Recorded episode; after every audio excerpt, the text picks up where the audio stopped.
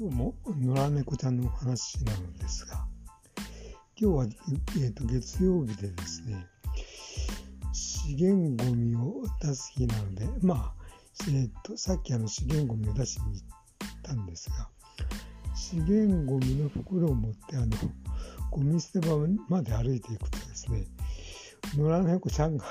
後にこうくっつきあのついてくるんですよね。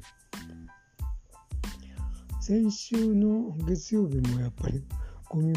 出しに行ったらやっぱり後をつけてきてまあ車でその回数するときはまあもちろん、ついてこないんですがなんかゴミ袋を持ってえーと、ゴミ捨てに行くと、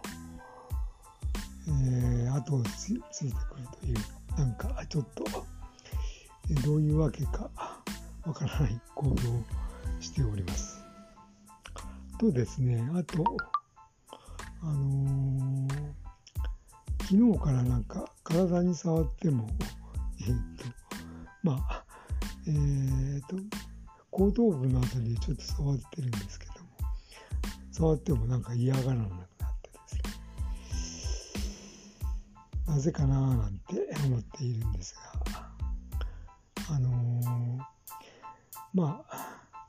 ちょっと触るのってまあえっ、と外にこうなんていうんですかねあの草むらになんかいたりとかすることもあったんで、えーと、飲みとかやっぱりマダニとかまあいるかもしれないししょっちゅうグルーミングを自分でやってるんでなんかまあそ飲みとかダメとは関係ないかもしれないんですがちょっとやっぱ心配なんでまあ、虫除けの製品を使ってるんですが、まあ、昨日から、